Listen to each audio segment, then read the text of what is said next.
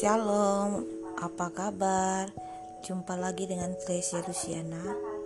Pada postcard saya hari ini, saya akan membahas tentang uh, tentang bagaimana cara membuat podcast yang benar. Bagi saya, podcast itu adalah hal yang baik untuk kita lakukan dalam pembuatan uh, satu pelajaran